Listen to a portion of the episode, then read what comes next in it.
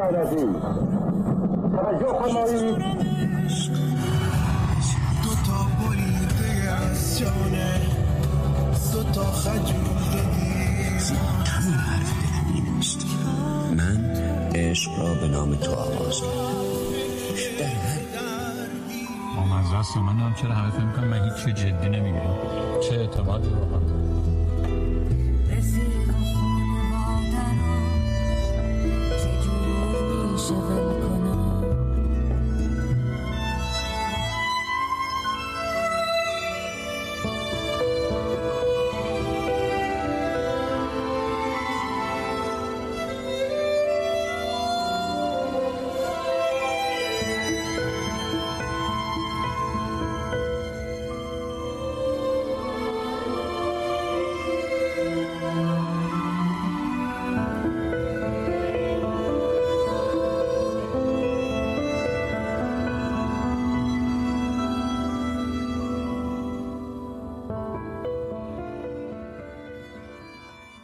اگه من بگم که گریه نکنی اخراج بدی، یعنی بازی بیتی دیگه بس بدی، بازم گریه نمیاد. خب چرا رفتم که به این خانم خیلی علاقه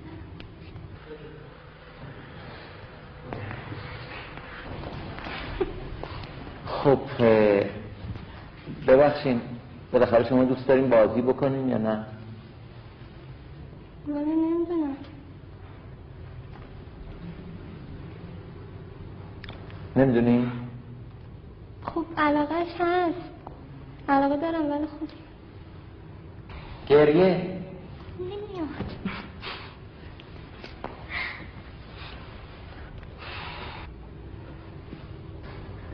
هزار و پنجاه و نه بودید شما. خب این شماره که گفتم عکس بگیرید، یعنی کلاکت رو با شماره دیگه بگیرید. دوست دارید که این تیکر بذاریم تو فیلم؟ خود واقعیت. Like to get to know you best, like to get to know you rhymes, like to get to know you well. Do you know the ones who gather in the two? Do the mountains trail the beach? Shama. عاشق oldum bir ara, gördüm kaç duvara, labları gonca. Pencereden daş gelir, ay per bak per bak. Shama. Gel kapır tabaç kay, himuga kadar. She is looking in the morning in the diner. There is an answer why she had to go. Yeah.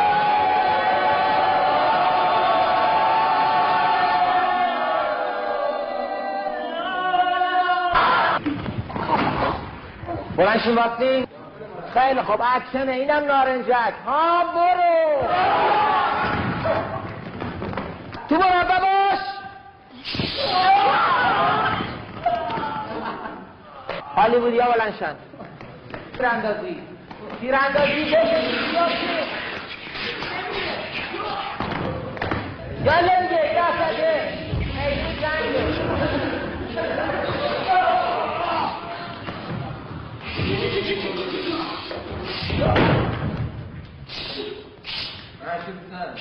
اکشن دوست نداری؟ چرا؟ این دوره نه. بودو بودو بودو بودو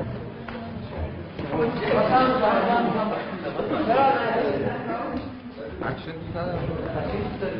داکشن هم چینگه؟ آتفی بهتر. آتفی آتفی آتفی بود. فیلمش دوست نداری؟ چی بازی کنم؟ آتفی که دوست داری بازی. اینا موسیقی دوست داشتن زدن، اینا اکشن تو آتفی بازی کنم. میشه آتفی بازی کنم؟ نه همین الان. البته ببخشیم اگه بازیگر باید هر نقشی رو بتونه بازی کنم. مرسی. هر بازیگر باید هر کاری بکنه، بکشه، کشته شه، آواز بخونه. پس چی هستی؟ اومدم تست باشیم. تست داریم میکنیم که بازیگر هستی یا نیستی. آواز بخون. تیراندازی کن. تیر بخور. اکشن دوست دارم. خوب چی دوست داری؟ چی؟ چی دوست داری؟ عاطفی دوست دارم. خب یه کار عاطفی بکن. گریه بلدی؟ آره؟ نه. خنده؟ خنده. یه حرف عاطفی بزن. دوست دارم.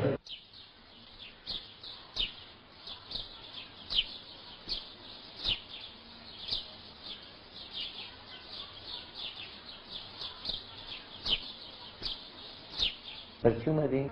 یکم شهرت پیدا کنم.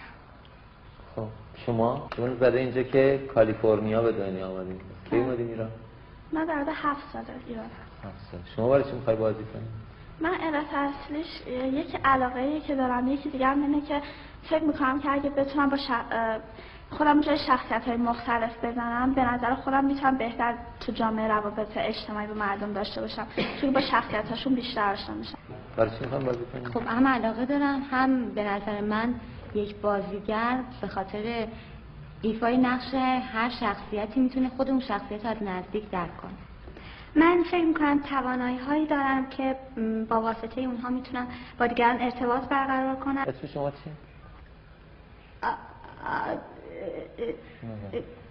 تو برای چی اومدی؟ من که دور اومدم با خودتون میخوام صحبت کنم. بازی نمیخوای بکنی؟ نه. پس برای چی اومدی؟ صحبت کنم مشخص میشه واسه شما. جلوی کسی هم نمیخوام. کسی چی؟ میگم جلوی کسی هم نمیخوام صحبت کنم، فقط با خودتون میخوام صحبت. خب ما حرف خصوصی که نداریم که. خب من میتونم باز برم. خانم‌ها روشون بکنن برام چی میگه؟ نه روشون نه، من با خودتون اصلا همه برم. نه همه نه، همه تو شما تو با خودتون صحبت کن. آروم باش. میشه شما یه خورده برین عقب. گوشتون هم میگیرم چی؟ بفرم اینجا بشتر.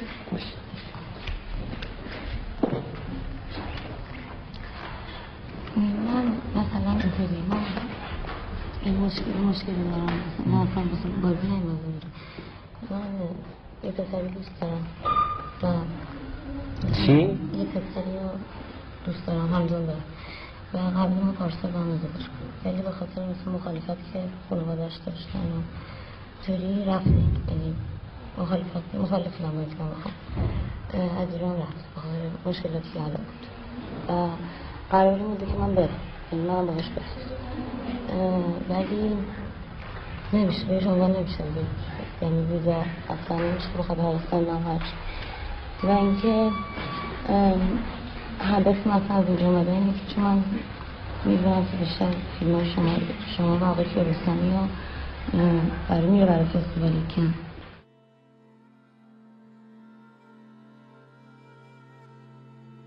رفقا سلام، من آرمین یوسفی ام و شما شنونده قسمت چهارم رادیو بینظمی هستید با عنوان از لالهزار تا سینما رکس.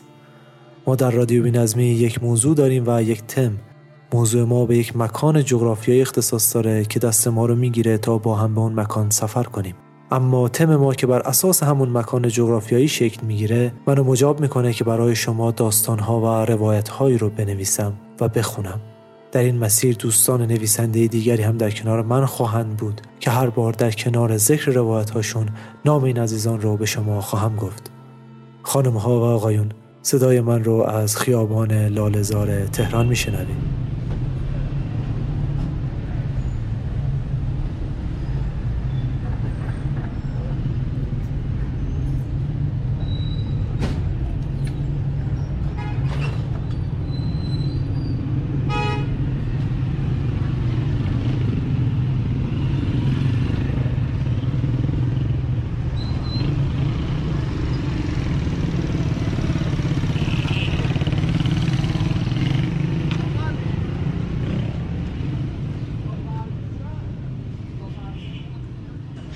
قبلا می اومدم میخوندم، اسمشون از زیاد بلد نیستم.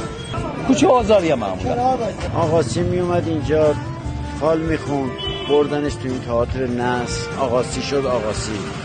سوسن خدا بیامرز بود، می اومد میرفت چشای کوچیک همین جاها میگشت که سوسن رفت سوسن شد، ارزیه پایده نمیدونم، نسرین نمیدونم، گیتی گیتا نمیدونم، اینجور چیزها رو ما شنیدیم. توتی جون نمیره الهی چیزی گیتا درست میگم، آفت دلکش معوش همه میمدن اونجا. غروبا که میشه روشن چراغا، میان از مدرسه خونه کلاغا، یاد هر پای اون روزت میوبدم که تو گفتی به جون و دل شنوبدم، یادت میاد به من گفتی چه کار کن، گفتی از مدرسه امروز روبا که میشه روشن چراغا، میان از مدرسه خونه کلاغا، یاد حرفای اون روزت میافتم که تا گفتی به جون و دل شنافتم.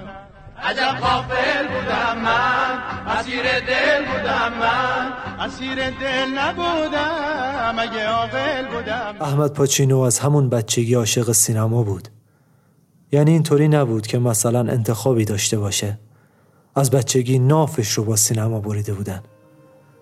دنیای احمد پرده نقره‌ای بود و تماشاچی‌هایی که توی تاریکی خیره می‌شدن به تصاویری که بابای احمد براشون برکت در می‌آورد. باباش آپاراتچی و مادرش سر زا رفته بود. توی اتاق سه در چهاری زندگی می‌کردن، شونه به شونه اتاق آپارات. باباش یکی از آجرهای دیوار رو با ظرافت خاصی در آورده بود تا احمد بتونه بدون این که رئیس ببینتش فیلم نگاه کنه. البته به شرطی که چراغ اتاق رو خاموش کنه تا نور از روزنه بیرون نزنه. البته باباش نمیذاشت که هر فیلمی رو کامل ببینه و بهش گفته بود که هنوز زوده برات بابا، باید بزرگ بشی بعد ببینی. و اون دقایقی رو که احمد باید تماشا کردن خودش رو سانسور میکرد یادداشت کرده و داده بود دستش. وقتی که فیلم به دقیقه مورد نظر نزدیک میشد، باباش با شنیدن صدای قژقژ قرار گرفتن آجر توی سوراخ میفهمید که پسرش به حرفش گوش داد و خب نمیدونست که احمد توی این مدت یاد گرفته که چطور بدون قرار دادن آجر سر جاش صدای مشابهی رو ایجاد کنه. زندگی احمد به دو بخش تقسیم میشد. اول تماشای فیلم توی سالن سینما و دوم تعریف کردن فیلم ها با آب و تاب زیاد برای بچه های محل مثل قیصر، سوت دلان و از این دست فیلم ها. چهارده پانزده سالش که شد، رئیس سینما تصمیم گرفت از یک وارد کننده فیلم های خارجی رو بخره و به نمایش بذاره، چون شنیده بود که توی تهران استقبال خوبی از این فیلم ها میشه. اولین نمایش فیلم خارجی توسط پدر احمد فیلم پدرخوانده بود که وقتی به سینمای احمدین ها رسید، دو قسمت اولش توی دو سانس پیاپی اما با یه بلیت به نمایش در می اومد. آوازهای پدرخوانده خیلی زود از کوچه و محله گذشت و به همه شهر رسید و این یعنی تعداد زیادی بچه که منتظرن احمد براشون قصه ویتو و مایکل کورلونه رو با آب و تاب زیادی تعریف کنه. تعریف کردن پدرخوانده بود که تبدیلش کرد به احمد پاچینو، لقبی که بچه های محل بهش دادن. دریافت این لقب، این مدال زرین برای کسی که گوشت و پوست و استخونش با سینما شکل گرفته بود، عاملی شد برای علاقش به بازیگری. مدتی گذشت و انگار آلپاچینو بودن وظیفه سنگینی رو روی دوشش میذاشت و باید هر طور که شده امید بچه های محل رو نمیذاشت که ناامید بشه. واسه همین رفت و با پدرش مشورت کرد که چیکار باید بکنه که آلپاچینو بشه. اما همه قصه های عالم اونطوری که در ساختار دراماتیک صورت بندی میشه اتفاق نمیافته. مثلا شبیه آپاراتچی فیلم سینما پارادیزو که به سالواتوره گفت بذار از اینجا برو. سالواتوره در حالی که موسیقی باشکوه انیو موریکونه پخش میشد از روستا رفت و فیلم ساز شد تا سالها بعد برنگشت. پدر احمد اما بهش گفت کجا میخوای بری؟ دنیا این چیزی نیست که تو توی فیلم ها یاد گرفتی. دنیا جای ترسناکیه. تقدیر تو اینه که اینجا بمونی و بعد از من چراغ آپارات رو روشن نگه داری. بابای احمد وقتی داشت این حرفا رو میزد نمیدونست که چند روز بعد، یعنی بیست و هشتم مرداد هزار و سیصد و پنجاه و هفت، حسین تکبعلیزاده به همراه سه تن از دوستانش یعنی برادران بذرکار، فرج، فلاح و یدالله ملقب به زاغی به تماشای فیلم گوزنها میان. در واقع اونها اول به سینما سهیلا میرن، اما کارشون اونجا ناتموم میمونه. وقتی برمیگردن سینما سهیلا تعطیل شده بود. اینطوری قرعه به نام سینمای پا به سن گذاشته احمدین ها میفته. سینمای زهوار در رفته ای که طبقه بالا یک پاساژ بود. ساعت ده، در حالی که توی جیب حسین تکبعلیزاده کبریتی جا خوش کرده که چند ساعت قبل فرج بهش داده بود، توی اوج فیلم گوزنها، اونجایی که بهروز میگه بابا خیلی ما رو دست کم گرفتی، تنمون ضایع شده، رفاقتمون که جایی نرفته، فرج بازکار در گوش حسین میگه وقتشه. از سالن بیرون میان و حسین کبریت میکشه. همراه با گر گرفتن روایت فیلم گوزنها، شعله به همه جا سرایت میکنه و سینما رکس آبادان با هفتصد تماشاگرش اون شب توی آتیش میسوزه. آتیش سوزی سینما رکس آبادان تا پیش از حادثه یازده سپتامبر بزرگترین اقدام تروریستی تاریخ قلمداد میشه. تمام خبرگزاری‌های جهان به طور گسترده اون رو پوشش میدن، اما تمام خبرگزاری‌های جهان به شکل مشکوکی یکی از قربانیان حادثه را نادیده میگیرن. همیشه و همه جا قربانیان این حادثه رو هفتصد نفر یا کمی کمتر تماشاگران فیلم گوزنها دونستن. اما پس آپاراتچی فیلم پدر احمد چی؟ برای چی هیچ جا نامی از اون برده نمیشه؟ این سوالی بود که تا همیشه توی سر احمد پاچینو باقی میمونه، حتی وقتی به تهران میاد. احمد شب حادثه سینما رکس مثل هر شب دیگه‌ای توی کوچه پیش بچه ها بود. داشت برای اونها فیلم تعریف میکرد.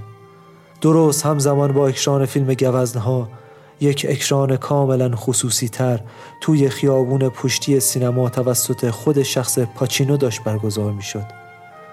وقتی احمد به سینما رسید، حتی آتش نشانی که بعداً مشخص شد خیلی دیر رسیده هم خودش رو به محل رسونده بود. بعد از اینکه همه جنازه های سوخته رو بیرون کشیدن، احمد به اتاق آپارات رفت، اما پشت اون دستگاه سوخته نتونست باباش رو پیدا کنه. هیچ نشونی از بابای احمد باقی نمونده بود. انگار یک نفر باشه که از دل فیلم ها بیرون اومده و با جمع شدن بساط سینما دوباره به همونها برگشته باشه. کسی چه میدونه؟ به قیصر، سوت دلان، یا شاید پدرخوانده. احمد بعدها به این اعتقاد پیدا کرد که از یک آپاراتچی هیچ اسمی توی سینما باقی نمیمونه و چون توی سرش سودای نامونشون رو پرورونده بود، به تهران اومد. احمد مثل خیلی از عشق سینماهای اون موقع میدونست که برای بازی کردن باید خودش رو به حوالی خیابون لالهزار برسونه. واسه همین هم یه بساط سیگار کنار یکی از قهوه خونه ها جور کرد، همون جایی که پاتوق سیاهی لشکرها و عشق سینماها بود. شبها هم میرفت و مسافر خونه‌ای توی راهن میخوابید. جلوی بساطش عکس بزرگی از آلپاچینو چسبونده بود که همین باعث شد آدمای لاله‌زار هم پاچینو صداش کنن. کم کم راه خودش رو به فیلم ها پیدا کرد، مثل خیلی ها که اون موقع از سیاه لشکری شروع کردن و یهو شانسشون زد و کم کم به نقش اصلی رسیدن. احمد هم از سیاه لشکری شروع کرد. توی صفحه طولانی هر فیلمی که سیاه لشکر میخواست، احمد خودش رو یه جوری جا میکرد و انتخاب میشد. احمد برای خیلی ها بازی کرد، از فیلمسازای بزرگی مثل علی حاتمی و مجید مجیدی تا کارگردان‌های تازه کار. شما اگه قیافه احمد رو بشناسی، توی خیلی از فیلم‌ها میتونی ردش رو پیدا کنی، اما وقتی کسی رو نشناسی، بین سیاهی لشکرها نمیتونی از بقیه تشخیصش بدی. شما نقش اصلی رو از مکمل، از نقش اصلی مقابل میتونی متمایز کنی، اما هیچ سیاهی لشکری رو توی دنیا نمیتونی از سیاهی لشکر دیگه تشخیص بدی. همه سیاهی لشکرهای دنیا یه شکلن، شکلی شبیه احمد، حتی اگه پاچینو صداش بزنن. احمد هیچ وقت نتونست نقشی بهتر از سیاهی لشکر برای خودش دست و پا کنه. حتی علی حاتمی هم با اون ذکاوت و روح شاعرانش نفهمید که یه روزی توی یکی از فیلمهاش خود آقای پاچینو داره بازی میکنه. به هر حال آل پاچینو که هر فیلمی رو حاضر نمیشه بازی کنه.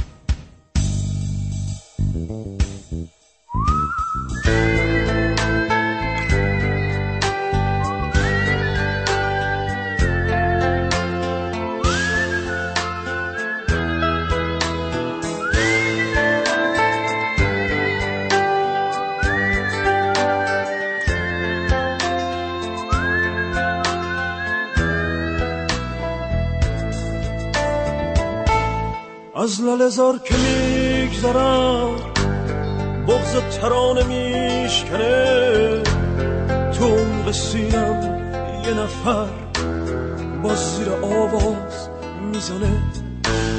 از لاله‌زار که میگذرم، میشم یه بچه بلا، عاشق فیلم جفتی و عاشق زیبای تنم.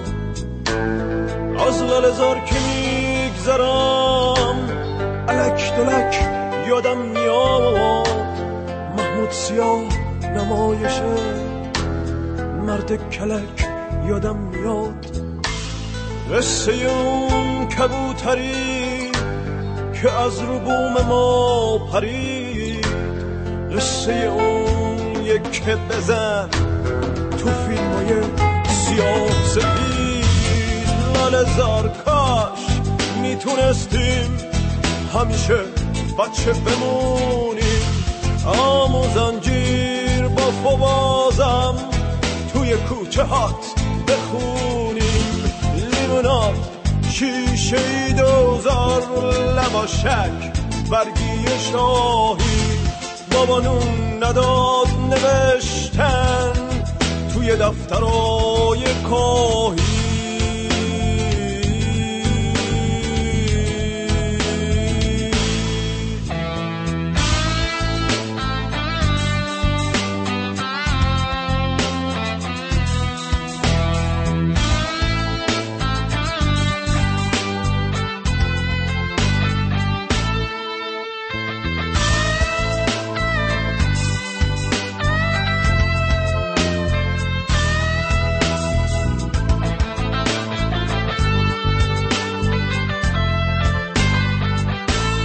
دوباره هفت ساله میشم از لالهزار که میگذرم، خاطره های خط خطی رژن میرن توی سرم. وقت فلک کردن عشق، زار زدن های علکی، مزه آب نبات کشی، طعم آدامس باد کنه کی، بازی لیلی و سقب، بازی گرگم به هوا، الا کلنگ سبا شدن، چرخ و فلک تو کوچه ها، چرخ کبوترای جمع تو آسمون پاک و صاف، دشنه لوتی محل که زنگ زده توی غلا. لاله‌زار کاش میتونستیم همیشه بچه بمونیم، آموزنجیر باف و بازم توی کوچه هات بخونیم، لیموناد شیشه ای دوزار لباشک برگی شاهی، بابانون نداد نوشتن توی دفترای کاهی.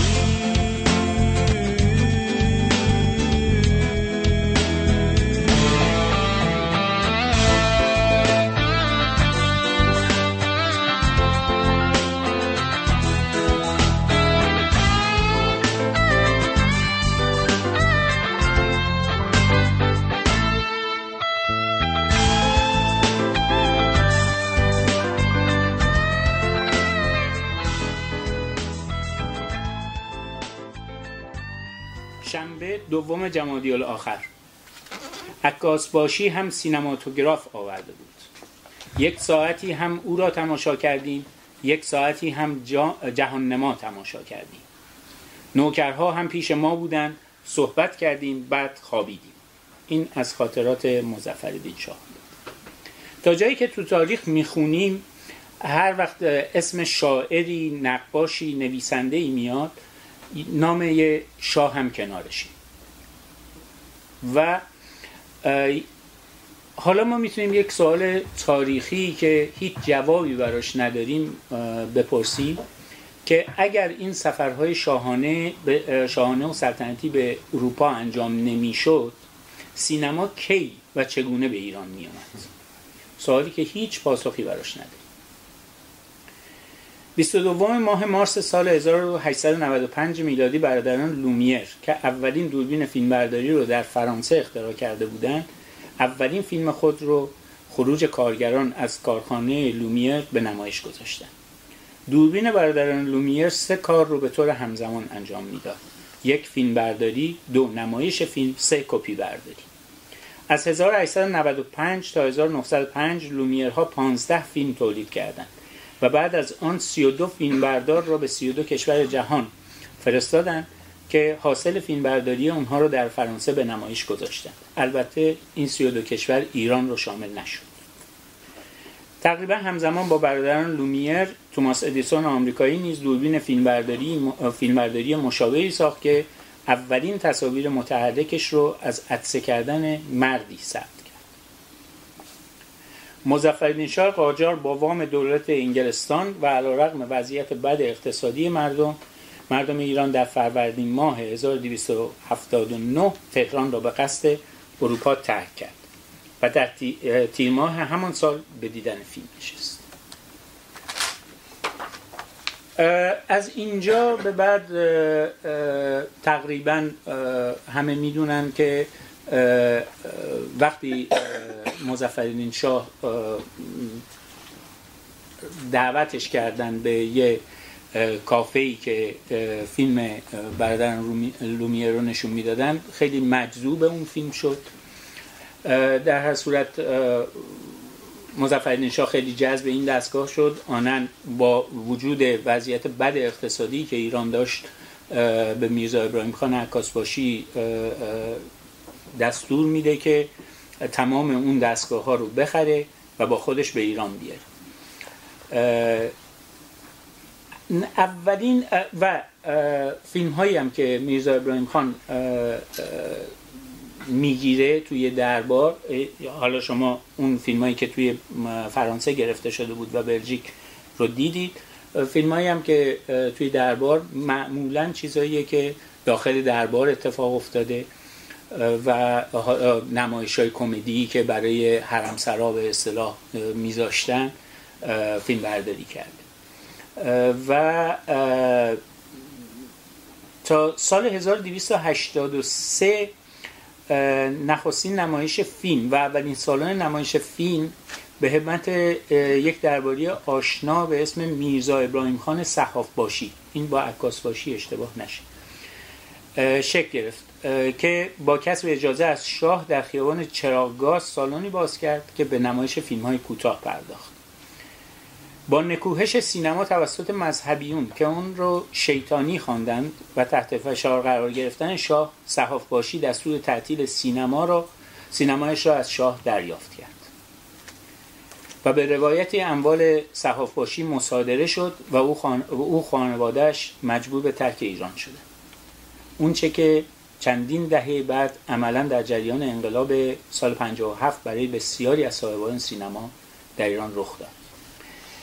یه سال بعد از اون شخصی به نام ایوانوف معروف به روسی خان سالن سینمایی رو در خیابون علاءالدوله تهران باز کرد سال هزار و دویست و هشتاد و چهار. فاصله گیری مذهبیون از سینما عملاً عملاً اقلیت‌های مذهبی رو در ایران به سوی سینما سوق داد، چیزی که بعدها به فعالیت گسترده و حضور فیلمی به اسم گراند سینما می‌سازه با بازیگری عزت الله انتظامی به نقش آقایو. یه فیلم کمدیه که به نوعی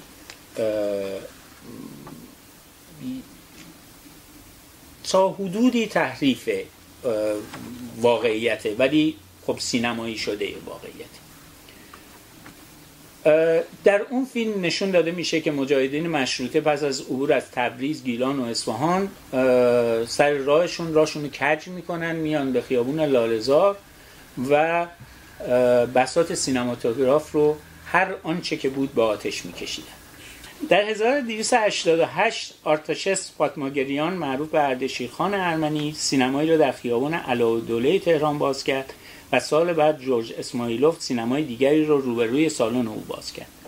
سینما عملاً با تعزیه و بعد سیاه‌بازی اصلی ترین نمایش‌های مردم پسند رقابت میکرد. تا اینجا ما هنوز، یعنی این سینماها در حقیقت فیلم‌های خارجی نشون میدادن و ما هنوز سینمایی به اسم سینمای ایران نداریم.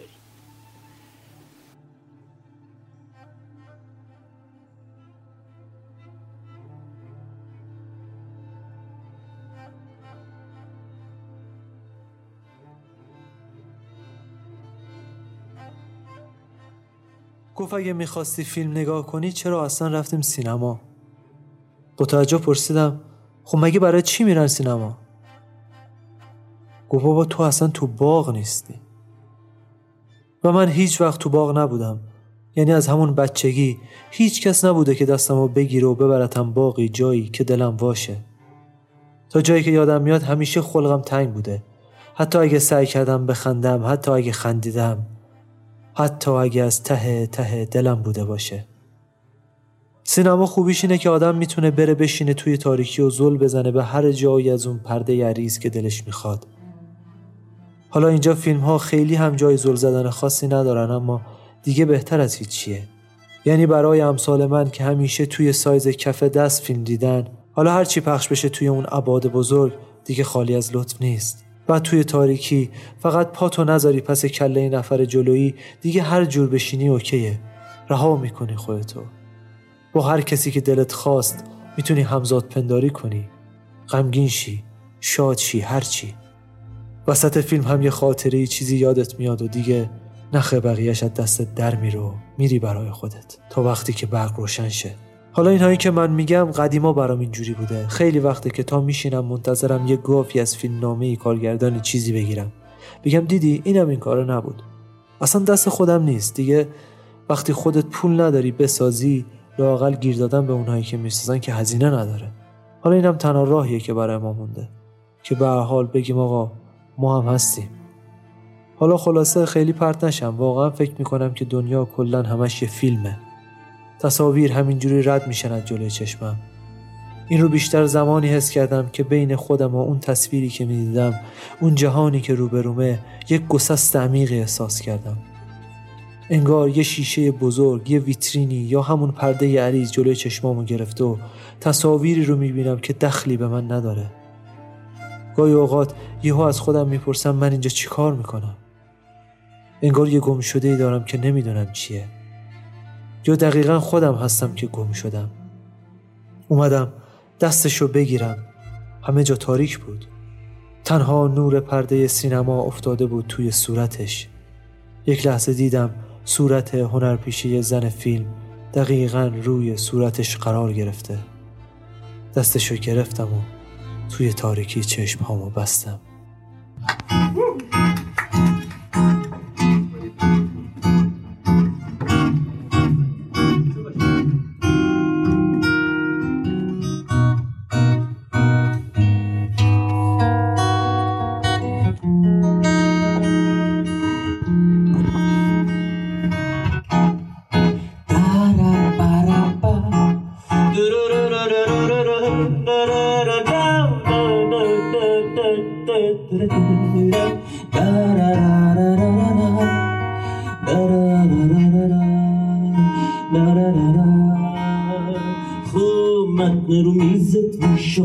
اسپانسر فیلمت میشم، اینجا گوچی جنسیت مالی بودت میشم، خون بیلیت و ویزات میشم، جایزه ونیزات میشم، مرابینودت میشم، مالی بودت میشم. تو نه عادی نیستی مثل خمی، دیوونه و دیجا کنی یه فیلم ایدئالی تو ژانر سورئالی. تو جدا از این مردمی، رفتن دردمی، هنوزم سی سالی، سی چه ای قصدالی.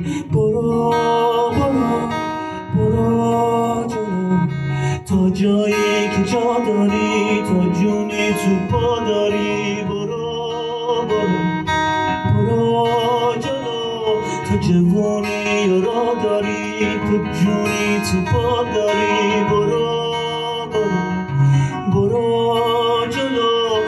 جوونی و را داری، تا جونی تو پا داری. برو برو برو جلو تا جوونی و را داری، تا هنون بام بفا داری. برا برا برا برا درو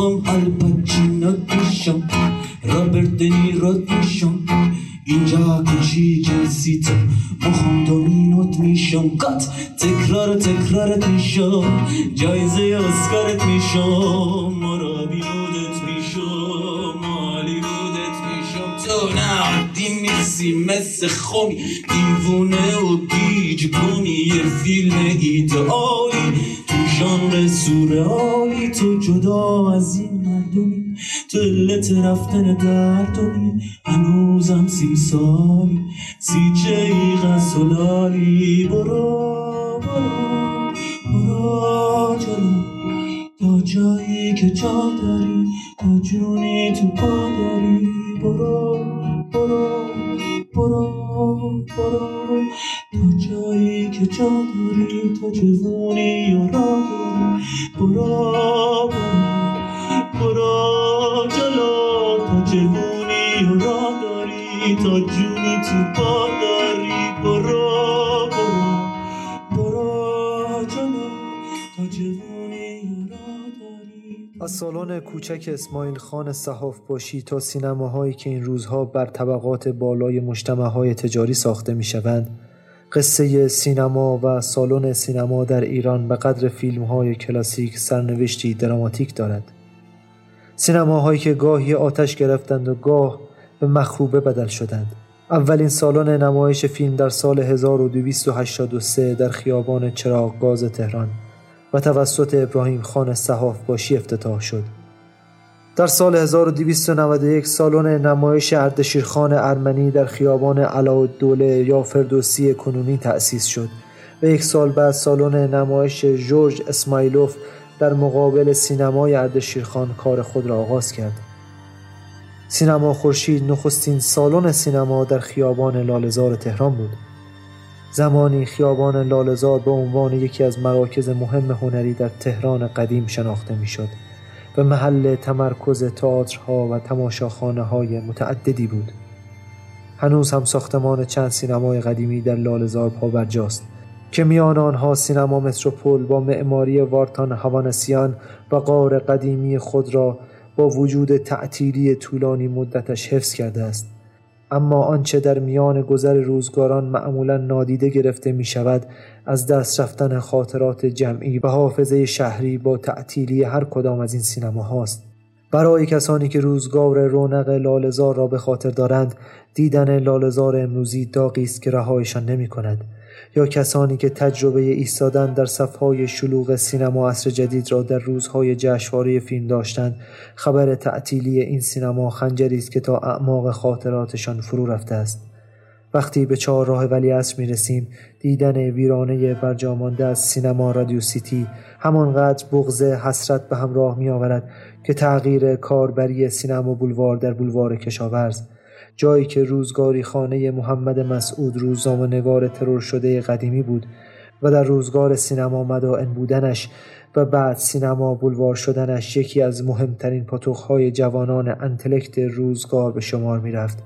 این روزها حال سالن‌های باقی مانده سینما خوش نیست.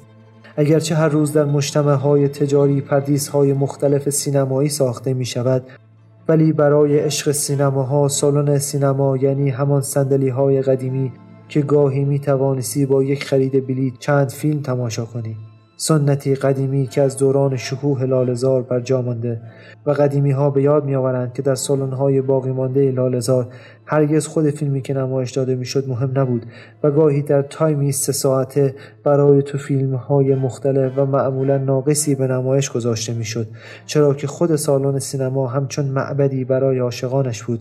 انگار حال و هوای سینما رفتن و سنتی که در خود داشت وابسته به پرده‌های نقاشی بر سر سینما بود که وقتی آن پرده‌های پررنگ و لعاب جای خود را به پوسترهای طراحی شده دیجیتالی داد، حال و هوای سینما نیز تغییر کرد. حالا برابر هیچ سینمایی عکس رنگی ستارگان فیلم فروخته نمی شود و از بلندگوهای سینما فریاد بشتابی جان وین در تازه ترین وسترن با شکوه در حال نمایش است چنیده نمی شود.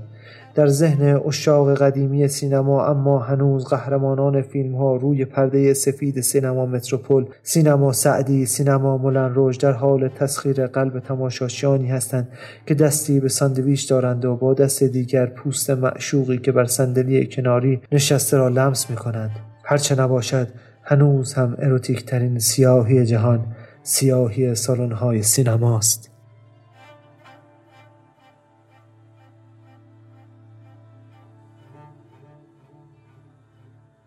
یادداشتی شنیدید درباره سینماهای قدیمی تهران و تاریخچه اونها به قلم رضا حیرانی عزیز. سینو چی؟ گراف عکس متحرک از قبل عالم. این سینوگراف عکس متحرک چه افاقی دارد؟ اگر نیت یک ساله دارید برنج بکارید، اگر نیت ده ساله دارید درخت قرض کنید، اگر نیت صد ساله دارید آدم تربیت کنید. سینماتوگراف آدم تربیت میکند. کودتای رضا شاه در سال هزار و دویست و نود و نه انجام میشه.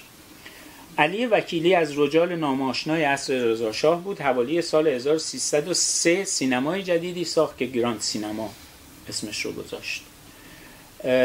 گراند سینما یکی از مهمترین سینماهای اون زمان بود که او علی وکیلی برای اینکه جلب تماشاچی کنه، عده بیشتری رو جذب سینما بکنه، یه سری تمهیدات ویژه‌ای چید، مثلا که برای جامعه سنتی اون موقع تازگی داشت.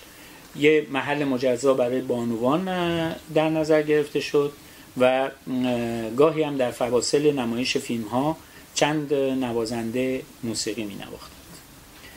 استقبال اولیه از نوآوری‌های او زیاد نبود، ولی سینما بخشی از زندگی مردم تهران شده بود. در آذر هزار و سیصد و شش فیلمی به اسم سیروس کبیر و فتح بابل در گراند سینما روی پرده رفت. برخی از روزنامه‌ها با افتخار فیلم رو به تاریخ ایران نسبت دادند و به ستایش از نظام سلطنتی و شرایط حاکم پرداختند. رضا شاه هم از فیلم استقبال کرد.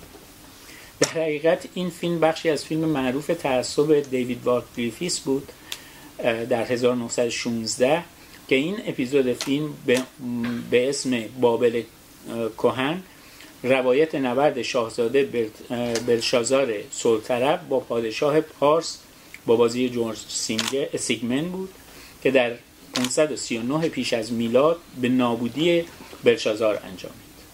در حقیقت فیلم بیش از اون که در مورد حکومت پارسیان باشه، در مورد معصومیتی بود که به دست پارسیان به باد رفت. این سرقت سینمایی زیاد زیر ذره‌بین نرفت. روزنامه آینه ایران سی و یک تیر هزار و سیصد و نه نوشت: پر واضح است وجود سینما برای دو قسمت باید فوق‌العاده مفید باشد، یکی برای تهذیب اخلاق و دیگری برای تفریح دماغ. اما راجع به تهذیب اخلاق تصور میکنم درست نقطه مقابلش را از سینمای تهران تا کنون حاصل شده است، زیرا در اینجا ظاهرا فیلم ها سانسور نمی شوند و اگر فرضاً سانسور هم شوند از نمایش فیلم هایی جلوگیری می شود که از لحاظ سیاست انتشار آن صلاح نباشد. والا در خصوص اخلاق محققاً توجهی به این موضوع نمی شود. تطبیق روحیات اهالی با موضوعات فیلمی که می‌خواهند آن را نمایش دهند نهایت اهمیت ممکن را دارد. ممکن است نمایش یک فیلم در فرانسه از لحاظ اخلاقی هیچ منافاتی نداشته باشد، اما نمایش همان فیلم‌ها در ایران برای اخلاق و روحیات ما اثرات سم قاتل داشته باشد. چیزی که به نظر می‌رسد این است که باید تمام فیلم‌ها قبل از نمایش گذشته از نظر سیاسی از نظر اخلاقی هم سانسور شوند. اینجاست که سانسور داره یواش یواش پا میگیره و این اتفاق توسط روزنامه‌نگاران میفته. سه ماه پس از چاپ این مقاله دولت لایحه‌ای را مبتنی بر جنبه‌های اخلاق گرایانه که جمله‌های زیر در آن خودنمایی میکرد برای تصویب تهیه کرد. نظر به اینکه بلدیه عهدهدار تهذیب اخلاق عمومی شهر و موظف به رفع منبع فساد از آنهاست و این مسئله به دخالت مستقیم و نظارت در مجامع عمومی از قبیل تئاترها، کلوب ها، محافل عمومی موسیقی، گاردن پارتی ها و غیره صورت پذیر نیست، الهازا مقررات زیر را پیشنهاد و تقاضای تصویب آنها را دارد. مدیر سینما ملزم باشد پیش از نمایش هر فیلمی تقاضای جواز نماید. هر قسمت از فیلم را که بلدیه منافی با اخلاق و عفاف بداند قطع خواهد کرد. آینه ایران بیستم مهر هزار و سیصد و نه، یعنی دقیقاً سه ماه بعد از همین نوشته‌ای که در روزنامه آینه آینه ایران نوشته شد.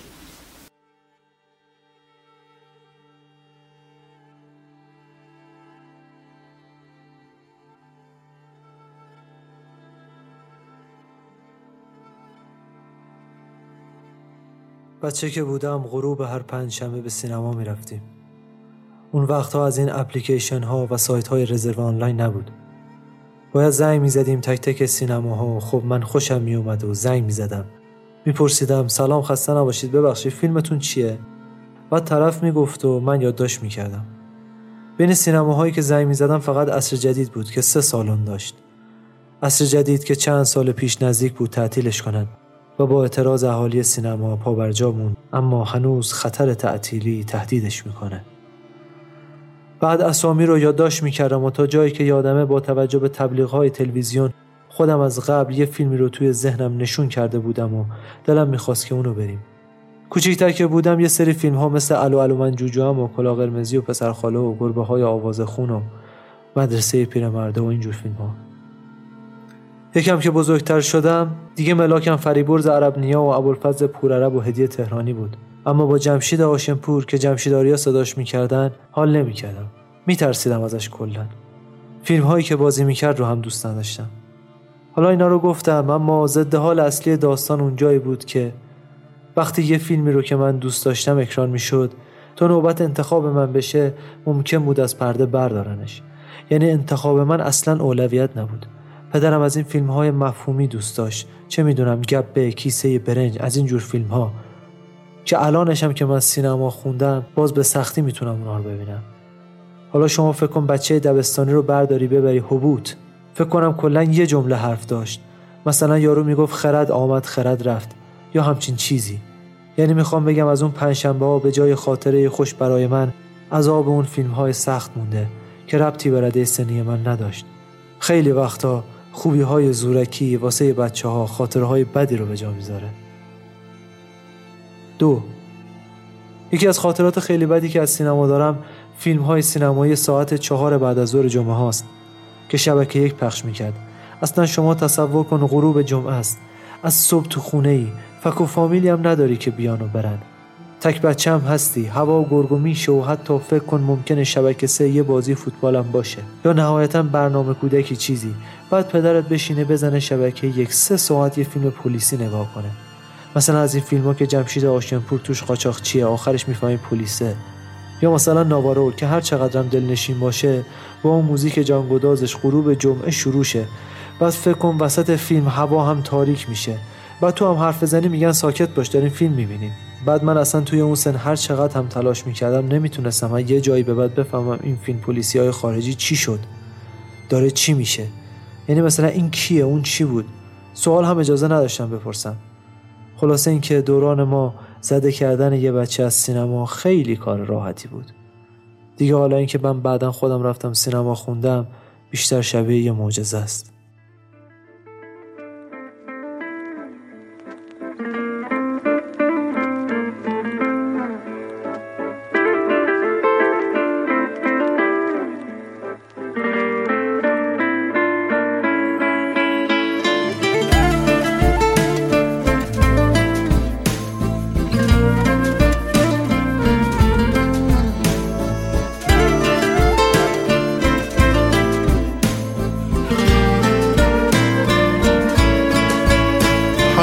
فردا باید برم لالهزار، دلم واسه حال و هواش لک زده. حالا شیر رو کاشی کاری دیگه، لابد پیر شده حتما عینک زده.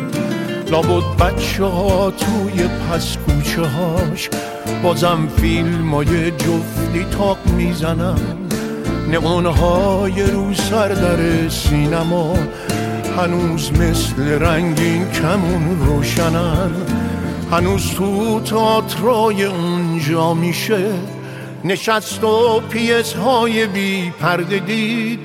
میشه گاهی وقتا توی کافه هاش صدای خوش شاملو رو شنید. میدونم که تو دود اون کافه ها هنوز پچ بشه مردن تختیه، هنوزم یکی داره جار میزنه که چهارشنبه ها روز خوشبختیه. نگو راه دوره، نگو چاره نیست، چمدون دلتنگی آمو بیار، نگو خیابون دیگه دود شد، همین فردا باید برم لالهزار. مگه میشه رویا رو از ما گرفت؟ مگه میشه این آرزوها رو کش؟ گذشته گذشته ولی بعد از این نگو میشه آینده ما رو کش.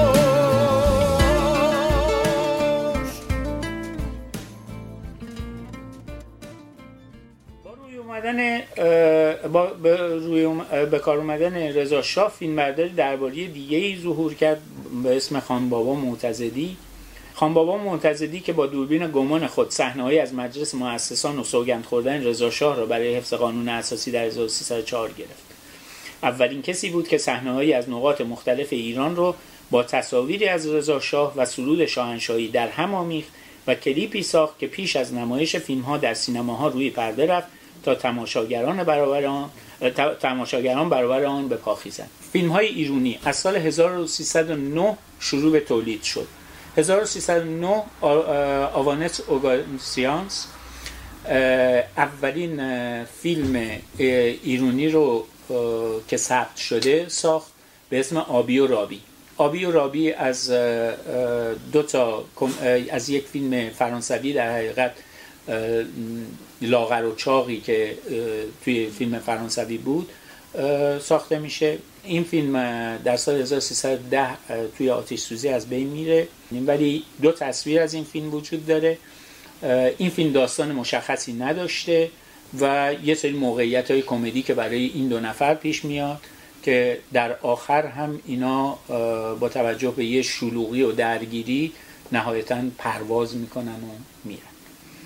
که بعد از آبی و رابی ابراهیم مرادی فیلمی به اسم انتقام برادر میسازه و در حقیقت با نگاهی به هابیل و قابیل در حقیقت این فیلم ساخته میشه. برادری برادر کوچیکش رو میکشه و زن برادرش رو به عقد خودش در میاره و بعد اون برادر کوچیک روحش بر میگرده و از برادر بزرگ انتقام میگیره و برادر بزرگ این دفعه میمیره و برادر کوچیک از وقتی که میبینه زنش با مرد بهتری ازدواج کرد خیالش راحت میشه، پرواز میکنه میده. ولی مهمترین فیلمی که ساخته شد و به نمایش در اومد تو سال هزار و سیصد و دوازده، البته اوگانیانس فیلم حاجی آقا اکتور سینما رو قبل از دختر لور ساخته بود ولی بعد از دختر لور به نمایش در میاد. اینه که به شدت توی گیشه شکست میخوره و اوگانیانس کاملا ناامید میشه. بعدها در دهه چهل وقتی که یک قبض مالیاتی به در خونش میاد با دیدن قبض سکته میکنه و میمیره، چون انقدر بالا بوده و وضعیت انقدر بد بوده تصمیم گرفت بمیره. بعد از اون سال هزار و سیصد و سیزده فیلم بلحبس رو ابراهیم مرادی میسازه و دختر لور رو که سپنتا ساخته بود خیلی مورد توجه رضا شاه قرار میگیره و بهش چیز میکنه که فیلم های دیگری بسازه که بیشتر اون فیلم ها از روی ادبیات ما ساخته شد که شیرین و فرهاد شیرین و فرهاد لیلی و مجنون از با نگاهی به ادبیات قدیم ایران ساخته شد و تو سال هزار و سیصد و پانزده که رضا شاه تصمیم میگیره به اصطلاح کنگره فردوسی را بندازه در توس و دیگه همه به تعریف توس میپردازن، تا جایی که تو روزنامه اطلاعات در اون سال نوشته میشه که روس توس کجا و لندن کجا، توس کجا و پاریس کجا، توس کجا و آمریکا کجا، چون نمیدونسته پایتخت آمریکا کجاست و توس کجا و برلین کجا و توس کجا و آمریکا کجا. در هر صورت فردوسی با اینکه به سلطان محمود خیلی نگاه خوبی داشته و اینا، اون نگاهی که به سلطان محمود داشته مورد رضایت رضا شاه قرار نمیگیره. فیلم تکه و پاره میشه و نهایتاً یه چیز آشولاش شده رو توی اون جشنواره توسشون نشون میدن و سپنتا خیلی اینجا خیلی نگران شد. سپنتا دو تا فیلم دیگه میسازه بعد از فردوسی که چشمای چشمای سیاه و لیلی و مجنونه، با این که و خودش هم بازی میکنه تو تمام فیلماش و با این که فیلم ها از روی ادبیات ایران ساخته شده بود، منتها تیپی که برای خودش درست میکنه سپنتا توی این فیلم ها دقیقاً کپی تیپ رودولف والنتینو در فیلم های شیخ و پسر شیخ. شما باید اون فیلم ها رو بشناسید. و اینجاست که سال هزار و سیصد و شانزده، دو سال قبل از شروع جنگ جهانی دوم، سینمای ایران به یک خواب طولانی میره و تا سال هزار و سیصد و بیست و هفت فقط در ایران نمایش فیلم های خارجی ادامه پیدا میکنه، تا جایی که تو سال هزار و سیصد و بیست و دو چهارصد تا فیلم نشون داده میشه که از این چهارصد تا سیصد تاش هالیوودی بوده و صد تاش فرانسوی و ایتالیایی. خانم ها و آقایون، شنونده قسمت چهارم رادیو بینظمی بودید با عنوان از لالهزار تا سینما رکس. در این قسمت علاوه بر داستان ها و روایت ها، شنونده قطعات زیر نیز بودید. قطعات با کلام: لالهزار رضا یزدانی، لالهزار ابی و هالیوود مرتی عزیززاده، بی کلام سکوت شهر کیهان کلهر و موسیقی متن فیلم سینما پارادیزو از انیو موریکونه. مستند تاریخ سینمای ایران از آران جاویدانی و دیالوگی شنیدید از ناصرالدین شاه، اکتور سینما، ساخته محسن مخملباف. و در پایان شنونده پرواز تهران شیراز خواهید بود از دالبند. ممنون از اینکه همراه ما بودید. میتونید ما رو از طریق سایت هامی باش که لینکش در توضیحات پادکست قرار گرفته حمایت کنید. رادیو بینظمی چهارشنبه‌های اول و سوم هر ماه منتشر میشه و از طریق تمام پادگیرها در دسترس شما قرار میگیره. ما زود اما با بینظمی برمیگردیم.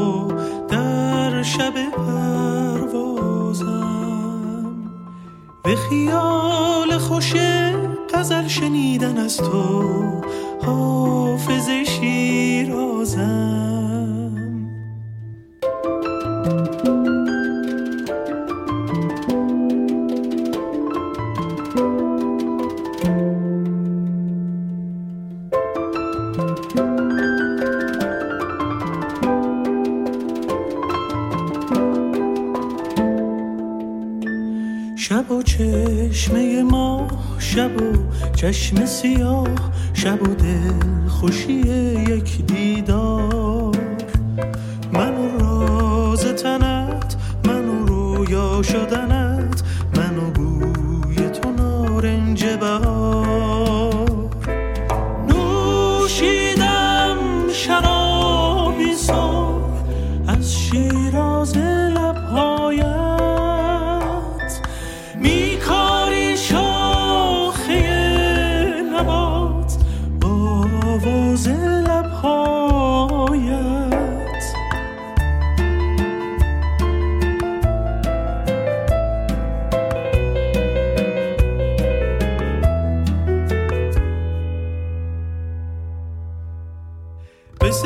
دیده آسمان رسیدن است و در شب پروازم به خیال خوش غزل شنیدن است و حافظ شیرازم.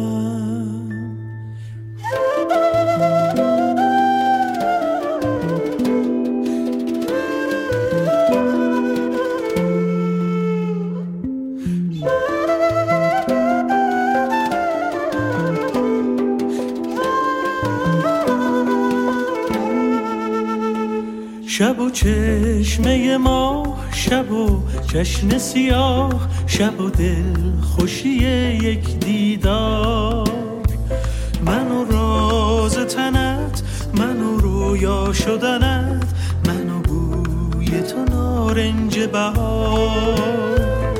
شب و چشمه ماه، شب و چشم سیاه، شب و دل خوشی یک دیدار، من و راز تنت، من و رویا شدنت، من و بوی تو نارنج بهار، من و بوی تو نارنج بهار.